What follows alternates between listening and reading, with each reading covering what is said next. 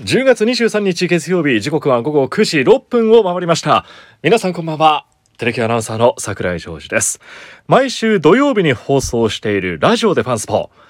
今日は特別編で月曜日のお届けということになりました。えこの前の土曜日は地上波でのファンスポもお休みそしてラジスポもお休みということで皆さん大変ご迷惑をおかけいたしました。さあホークスはシーズンが終わりまして様々な動きが出てきております。悲しい話題も多くありますが嬉しい話題もあります。今日はですね国保弘樹新監督の会見を完全ノーカットでここラジスポではお届けいたします。国保新監督が何を語ったのかそして王会長はどんな風に国保監督を見ているのかなどなど完全ノーカットでよく知っていただきたいと思います。まず最初に代表取締役社長後藤義光よりご挨拶を申し上げます。皆様本日はお忙しいところお集まりいただきましてありがとうございます、えーこの度、えー国保弘樹二軍監督に一軍監督を要請いたしまして、えーご受託いただきました。今日その報告をさせていただきます、えー国保監督は大英ホークスからソフトバンクスソフトバンクホークスに向けての王会長監督時代のホークスの発展期を体感され最もよくご存知の方のお一人であります。また今年まで2年間は二軍監督として多くの選手の育成に携わられまして育成システムやそれからデータサイエンスなどへのご理解も大変お深い方でいらっしゃいます。またあ監督のリーダーシップで今年はドラム日本一も達成されました、まあ今年からホークスー新たなチャレンジまたあ上昇軍団へのチャレンジをですね、えーこれからスタートするにあたりまして国保さんが新監督として最適とフロントとして判断いたしました。大いに期待をしております。よろしくお願いします。ありがとうございます。続きまして取締役会長王貞治よりご挨拶を申し上げます。一緒に、えー戦ってきたあー国母軍が監督に就任するということ大変嬉しく思っています。私がホークス失礼大ホークスの監督になった時に国母軍は2年目の選手でした。で私もまだまだ若かったですしかなりきついことをいろいろと求めたと思うんですがその厳しさを乗り越えてきてくれました、ホームランもたくさん打ちチームのリーダーとして先頭に立ちとまた、えー大いな巨人軍への移籍等もありまして、えー野球のみならず人間としてもいろいろと苦労があったんじゃないかと思います。まあそういう中で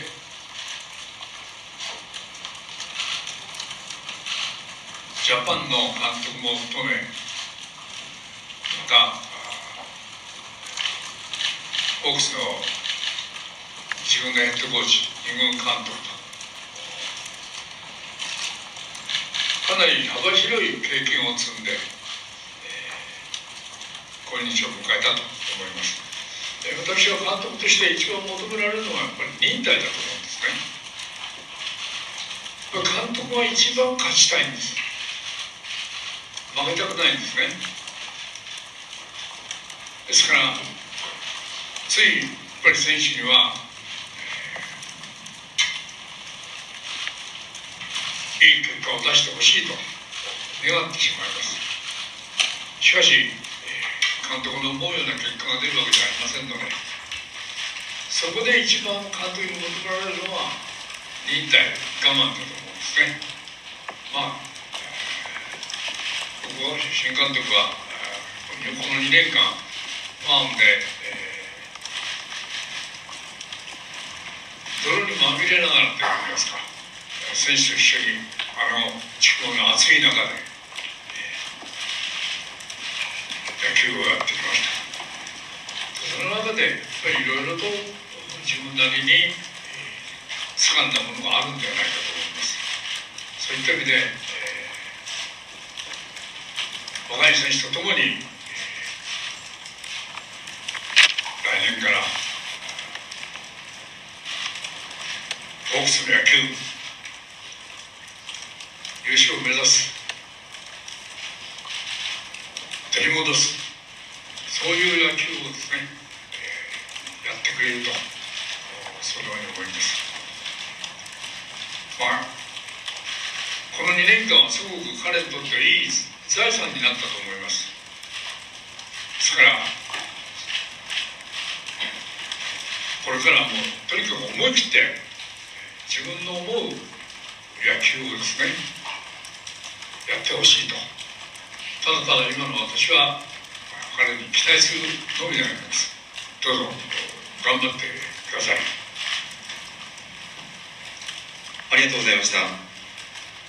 最後に、えー、この度一軍監督に就任いたしました小久保弘樹監督よりファンの皆様報道関係者の皆様へ就任のご挨拶を申し上げます。よろしくお願いいたします。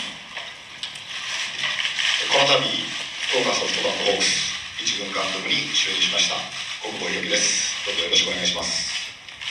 えー、この後は着席で失礼します。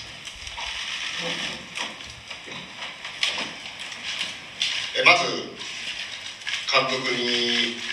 就任にあたり球団から求められていることは当然勝つこと、まあ、3年間優勝を逃しているという現実に向き合いパ・リーグ優勝日本一目指して戦う。これはもう当然のことであります。それに加え王会長の言葉になったように弱い大英時代から強くなってきた歩み。それは自分自身の中でもとても貴重な経験として生きています。その王監督時代が王監督時代に築かれた泉というものを継承しながら今一度チームに浸透させられるよう努めていきたいと思います。それと、まあ、この2年間2軍監督として下から上を見る景色を経験しました。テレビを通し、まあ、球場にはなかなか足を運ぶことはできませんでしたがテレビを通して一軍選手の戦いを時間が許す限り見てきました。その中で、まあ、一つ少し違和感を感じているというところが強いかつ強いは大切だと思うんですが美しさ美意識と言ってると思うんですがそこが一番今欠けてるんじゃないかな。今回就任にあたり共に歩む首脳陣選手たちといかに美しくあるか美しくあるかということをお互いの共通認識として持ち合わせながらチームを作っていきたいなというふうに思います。以上ですはいありがとうございました。続きまして質疑応答に移ります。質疑応答はまず代表質問の形式で進行させていただきます。代表質問者は KBC 九州朝日放送沖アナウンサーよろしくお願いいたします。はい、えー、それでは、えー、私の方から、えー、国語新監督に、えー、質問させていただきます、えー、KBC 九州朝日放送の沖です。よろしくお願いします、えー、まず国語さん、えー、新しく監督に就任されましたが率直な今のお気持ちを改めて教えてください。そうですね。あのどっちかというとあのヘッドコーチで3年前会見した時の方が緊張してるかなっていう感じで、まあ、今回あのまあ、3年間ホークスの、えー、中の人間としてやらせてきた中で、まあ、あの二軍監督からの昇格という形の監督なんで、まあ、チームの中を知っているという点では、まあ、非常にこの有利に、えー、最初はスタートを切れるんじゃないかなという思いでいます。監督の就任要請というのはいつどういったタイミングでどんな言葉であったんでしょうか、えー、まあ、100人いれば100人勝ったと思ったあの試合千葉ロッテの逆転負けをして1軍の、まあ、CS 敗退が決まったという、えー、翌日に三笠 GM 長井部長本部長から要請をいただきました。要請を受けた時にはどんな気持ちになりました？まああの当然、まあ、2軍監督とは違う重責あのまた求められるところが違うので、えーまあ、これで勝つためにはどうしたらいいかっていうことをだけを考えて、えー、やる時期が来たなというふうに思いました国保さんその場でもすぐに即答をされたんでしょうか？いやしてません。少しお時間を置かれて返事をされたんでしょうか？そうですあの突然で正式要請の後はあのその後のやっぱりコーチの人事含め、えー、考えるところがありました。のでその後にあのお返事させていただきましたどんな言葉で返事をされたんでしょうか？どんな言葉？あのしっかりやらせてもらいました。えー、今背番号90ですけども、えー、一軍の監督になってその背番号はどうされますか？新しい番号決まってますか？いや90のままでそれ以外に考えたことないんですけど、えー、藤本前監督とは何か会話お話はされましたか？はいあの翌日ですね CS 敗退した翌日にお電話をさせていただいて、まあ、正式にあの依頼があったということを藤本監督にお伝えして、えまああの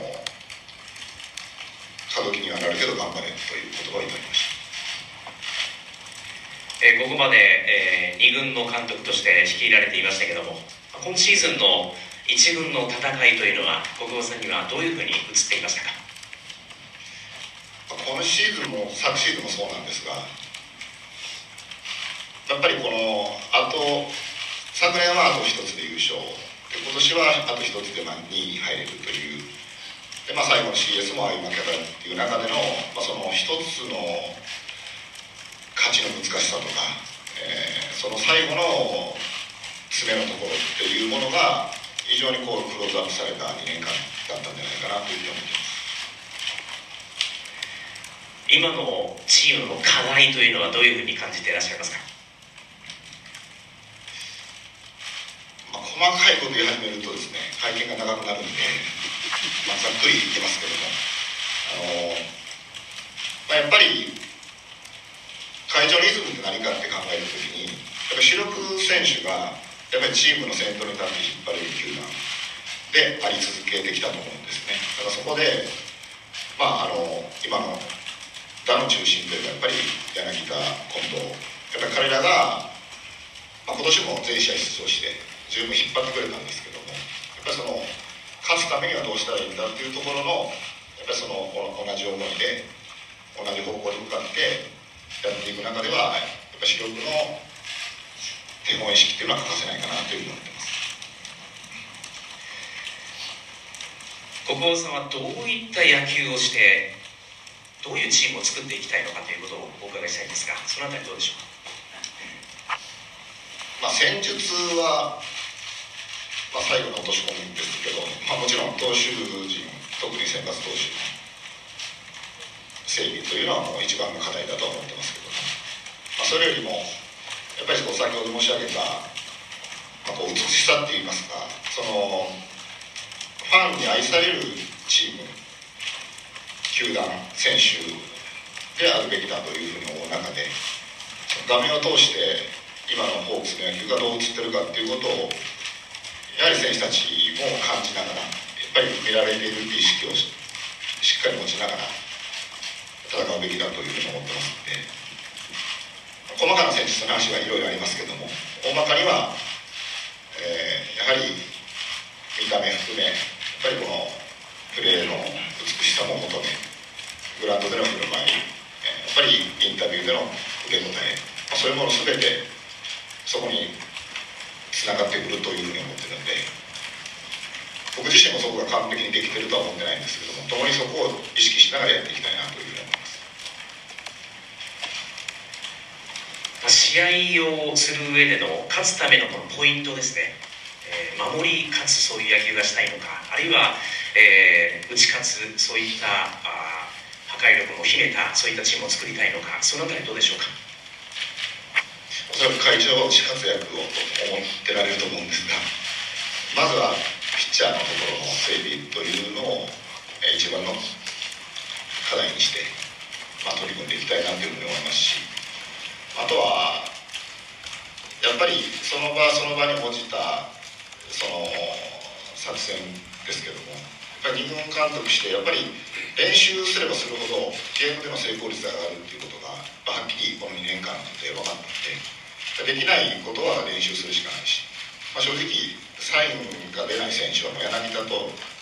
近藤のみですよね。その以外の選手は当然、まあ、そういう勝つためにはそういう自己犠牲っていうのは強いられるっていうところも一番大事かなというふうに思いますということは要所ではまあ細かい作戦を用いたり1点を取りに行くという姿勢も時に見せたりというところも必要になってくるということでしょうかそうですね。まあシーズン長いですからね。その序盤中盤中盤というふうに、まあ、当然戦い方は変わってきますけども。基本的にはもう投手力をしっかり整備。あとは、えー、まあ甲斐拓也含めキャッチャーとピッチャーとのやっぱりそのコミュニケーション。そこもやっぱり大切にしていきたいなというふうに思います。まあ、今年は投手陣では先発ピッチャーのやりくりにかなり苦労した一軍ではありましたがそのあたりは、えー、どうしていきたいという思いがありますか？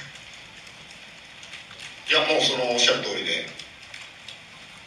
今年は2軍の監督としてやっぱりピッチャー預かってる中でも、まあ、ほぼほぼ、えー、その1軍のピッチャーのバックアップの選手、まあ、ばかりを預かったという形になって、えー一軍に状態が悪い選手をすぐ送り込める状態を、まあ、ずっと作っとかないといけなかったっていうことなんでやっぱりそれはあの下からいても苦しいのはよく伝わってきました。だからそこの整備が一番大事だと思ってます。えー、国母さんはファームでずっと指導をされてきたんですが、まあ、有望な若手たちがたくさんいたとは思うんですけども今のホークスの若鷹若い選手の現状というのはどういうふうに捉えていらっしゃいますか？まああのこの後また宮崎に一旦戻りますけど今の現状一軍で活躍する選手たちにやはりこう危機感が出たりとかやっぱりそれを脅かすような存在選手っていうのがやっぱ下から上がってこないとやっぱりチームの活性化にはつながらないと思うんで、まあ、個人名は今差し控えますけども、えー、一人でも多くの選手が上に上がってきてほしいという思いはありますね。まあ、一軍を指揮されるにあたりまして国保さんと選手との距離感ですねどういう距離感を持った、えー、指揮官になりたいでしょうかまあ1軍ヘッドの時が少し距離が離れすぎたとか取りすぎたっていうのが反省点で、まあ、2軍監督になってからはまあその歩み寄りはしてないんですけども結構こういろんな話もしながらやったんですけども一番大事なのはやっぱりコーチを飛ばさないということが大事なのでやはり監督と選手が近くなりすぎるとコーチの存在が死んでしまってそれだけは絶対しません。だから監督はあくまでもコーチを通して選手に伝える選手と、まあ、個人的人間関係を築かないっていうのは大事なポイントだと思ってるのでそれはあのしっかり自分の中で守りながらやりたいなと思います。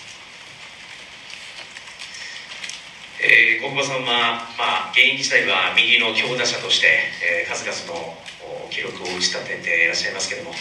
まあ、チームは今やはり左バッターがあ主力に多いという現状があると思うんですがやはり右バッターのやはりチームを引っ張っていくようなそんな選手に出てきてもらいたいという思いは強いですか？もちろん強いですね、まあ、ただいきなり主力というところには行くのは難しいと思うんで、まあ、今年ねその、まあ、井上みたいな選手が途中上がってですね2軍とあまりこう変わらないアプローチができてたっていうのも一つ彼にとっては自信つながったでしょうし、まあ、右バッターにしてみればあれだけ左打線が並んでいる中に右っていうのは必要だっていう認識はあるでしょうから、えまあ、そういう点では当然打線の絡みとしては右バッターが入ってきてくれるのは理想だと思います。まあ、先ほど国母さんからも隣にいらっしゃいます王さんの大イズムというお言葉もありましたが、まあ、現役時代から夜遅くまでキャンプでは国母さんはバットを振って、えー、誰よりも練習もしてという姿は我々もずっと見てきていました、まあ、それがホークスの上昇を支える伝統にもなっていたと思うんですが、まあ、そういった大イズムホークスの伝統をですね継承するためにはどんなことが大事になるでしょうか？やっぱり自分で考えて自分の足りない課題に取り組む。だから僕の場合はその課題を克服するに時間かかったっていうだけで、えー、今はあの後藤社長も言われたようにやっぱデータサイエンスというところも当然そのオーナーの、えー、会社なわけですから。そこでその最先端の技術をしっかり取り入れながら、まあ、より効率よくえー、選手に指導できるっていう、まあ、システムスタイルを、まあ、築き上げている、まあ、今途中なんですけども、まあ、それも加えながらなんか僕の時みたいにもう日が暮れるまでバット振れっていう、まあ、そういう時代でもないかなっていうふうに思うんでその辺は古き良きものと古臭いものをしっかり選別して選手に伝えていきたいと思います。え、先ほど王さんからも国保さんがまあ、現役を引退されて侍ジャパンの指導もされてそしてヘッド2軍監督と、まあ、非常に幅広くなったんじゃないかというお話があったわけなんですが国母さん自身はさまざ、まな役職を経験されて自分にその辺りがどういうふうに、えー、糧として、えー、今なってるでしょうか、まあ、人生に起こることは、まあ、全て必然であり必要でありでベストなタイミングでそのことが起こっているというのがまあもうずっとそのまあモットーなんですけども、まあ、日本監督になった時は将来この経験が、えー、必ず、えー、人生にとって無駄じゃなかったという日が来るという、まあ、思いでスタートはしたんですけど。今この場に立ってみてやっぱりそれはすごくすぐ感じることですし、まあ、自分で2軍でマネジメントをしたいと思って、えー、学んだことをやっぱそのまま落とし込んで実験できる実験は失礼ですけどもあの落とし込んでそれが答えがどうなるかっていうこともできる場でもあったんでそれは非常に有意義な2年間だったなと思います。えー、国母さんにとって、まあ、野球人生を語る上で、えー、王さんというのは、えー、切っても切れない、えー、そんな方だと思うんですが改めて、えー、王さんの存在というのはどんなものでしょう？一番そのやっぱり魅力を感じながらやらせてもらったっていうのはやっぱりこう誠実さやっぱりどんな時もこうまっすぐ向き合ってくれました。だから自分が868本打ったからという接し方ではなく常にその時の僕自身の課題その別の選手の時の課題に向き合っていただいた。だからその姿は当然自分が一軍監督になった時も選手とそういうふうに接するべきだと思うしあとはやっぱり信念の強さ。やっぱり周りからいろんなことを言われて、えー、非常に苦しい時期もありました。でも全く、まあ、当時の王監督はまぶれなかった。自分自身の信念を貫かれた。っていうところにも惹かれました、あ、とはやはり気配りや礼儀正しさ。もうこれはもう王監督といえばと言えるところのやっぱりその部分だと思うんでやっぱその辺はしっかり継承していきたいなというふうに思います。えー、この後今日は全体練習に、参加されて、まあ、挨拶をされて、えー、そして、えー、すぐにドラフトもあってでさらに11月はもう秋季キャンプも迫るという、えー、状況なんですが、えー、秋のキャンプでは、えー、どんなテーマを持って指揮をして指導していきたいですか？まこの秋はホークス球団として初の試みの筑後と宮崎に分かれての縦割りキャンプが始まるんで逆にこの新しいことに、まあ、チャレンジするワクワクみたいなものもありますし、まあ、野手が一堂に宮崎に集まるメリットとしてはやっぱり普段4軍の選手が1軍で活躍してる選手と共に練習したりすることがないんで、まあ、同じケージに入り同じ、まあ、練習をしてる時にやっぱりこう感じるものもあると思うんですね。だかその、まあ、メリットはしっかり生かそうという、まあ、メンバー構成も依頼はしてますし、まあ、できるメリットは最大限生かそうかなという思いで、まあ、地区部の方にも投手コーチで任せっきりじゃなくて、えー、一度は顔を出そうかないよいよ国防体制が始まるんですが就任1年目の目標を教えてください。目標はパ・リーグ優勝日本一です、まあ、それ以外ないんで、まあ、とにかくそこを目指します。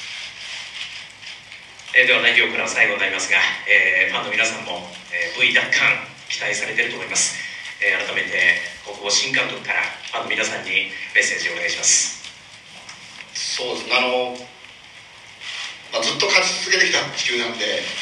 まあ、勝つのが当たり前だというところもあったと思うんですが現実、まあ、今この3年優勝から遠ざかってやっぱりこの時期このペイペイドームで野球がないこの寂しさっていうのも今感じられてると思うんですね、えー、なんとかこの時期までプレーができる、えー、ファンのファンの皆さんが球場に足を運んでもらえるを作るためにも勝つしかないと思います。精一杯頑張りますありがとうございました。代表からは以上です。はいありがとうございました。え引き続きまして個別質問を受け付けますご希望の方は挙手を持ってお知らせください。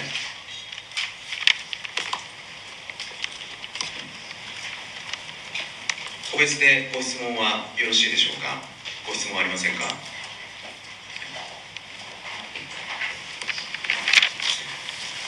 えー、すみません。大会長にお伺いしたいんです。はいすいません。あのまあ、これまでの監督も、まあ、王監督と選手という間柄のかあの関係の方がホークスの監督務められてきましたけども今回は、いわゆるそのプロになりたての頃から知っている国保監督が一からこう育て上げた方が監督にまで就任されたってことに対して、まあ、王王会長も、まあ、いろんな思いまあ、お喜びの気持ちもあるかと思いますけどそのあたりのお気持ちを聞かせていただけますか、まあ、振り返ってみれば、えー、そういう道をねが引かれてたのかなという感じですよね。やっぱりもうとにかく私の1年目から先頭に立って2番バッターとしてね頑張ってくれましたしね。だからまあホークスの野球ということもよく一番理解してるしプロ野球選手っていうのはどうあるべきかっていうことも理解してくれてると思うんですね。まあそういう監督が、えー、このチームを指揮を取るということでやっぱりあの若い選手にとってものすごいプラスの指導をしてくれるんじゃないかとやっぱり選手って常に迷ってるんですよねその迷いを少しでもこう払拭できるようなね適切なアドバイスとかそういったものは、えー、国保監督は十分できると思うんですね。まあ、先ほどコーチを通してということも言って、まあ、それは筋としてね理解できますがやはり選手たちもそんなに時間がないんですよね。だから特に若い人たちっていうのは自分でこう取捨選択できるっていうことがなかなか難しいんでね。とにかくあの若い若くてまだこの世界で経験のない人とある程度ある人ともうもうもう30過ぎてっていうような人たちの接し方っていうのは当然違うんでそれはもう高校監督もよく分かってると思うんですがやっぱり大事なのは若い人たちをどういうふうにやる気ね、してくれるかということだと思うんで、まあ、この2年間ファームであの若い選手と接触して接してましたから、まあ、そういうところはね十分学んでもらえたと思うんで、まあ、そういったところも期待して、えー、います。ありがとうございます。その他ご質問ありませんでしょうか？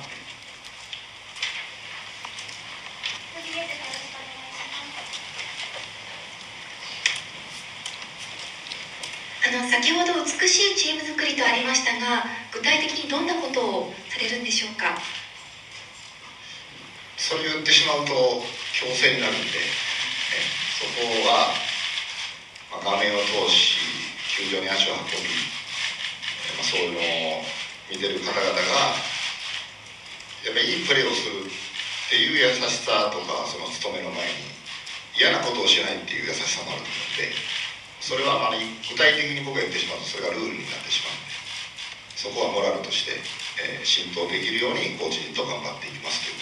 ことです。ありがとうございます。答えられる範囲で構わないんですけれども今シーズン期待している選手などはいらっしゃいますか？来シーズンね。あすみません。来シーズン期待している選手はいらっしゃいますか？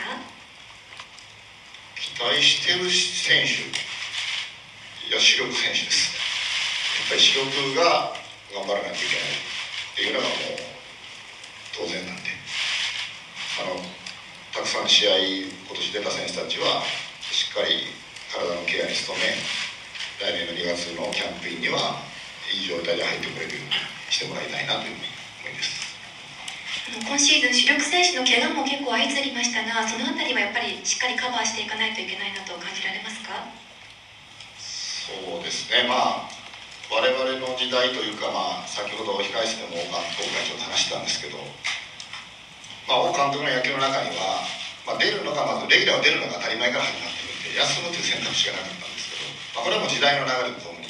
出続けてパフォーマンスが下がるぐらいになったり、えー、怪我が大きくなってしまったり離脱が長くなるんであれば今やめとこうっていうのも一つの今の風潮だと思うんで、まあ、そこをこの選手ならこのぐらいの痛みに耐えられるとかっていうこともやっぱり3年すると分かるんで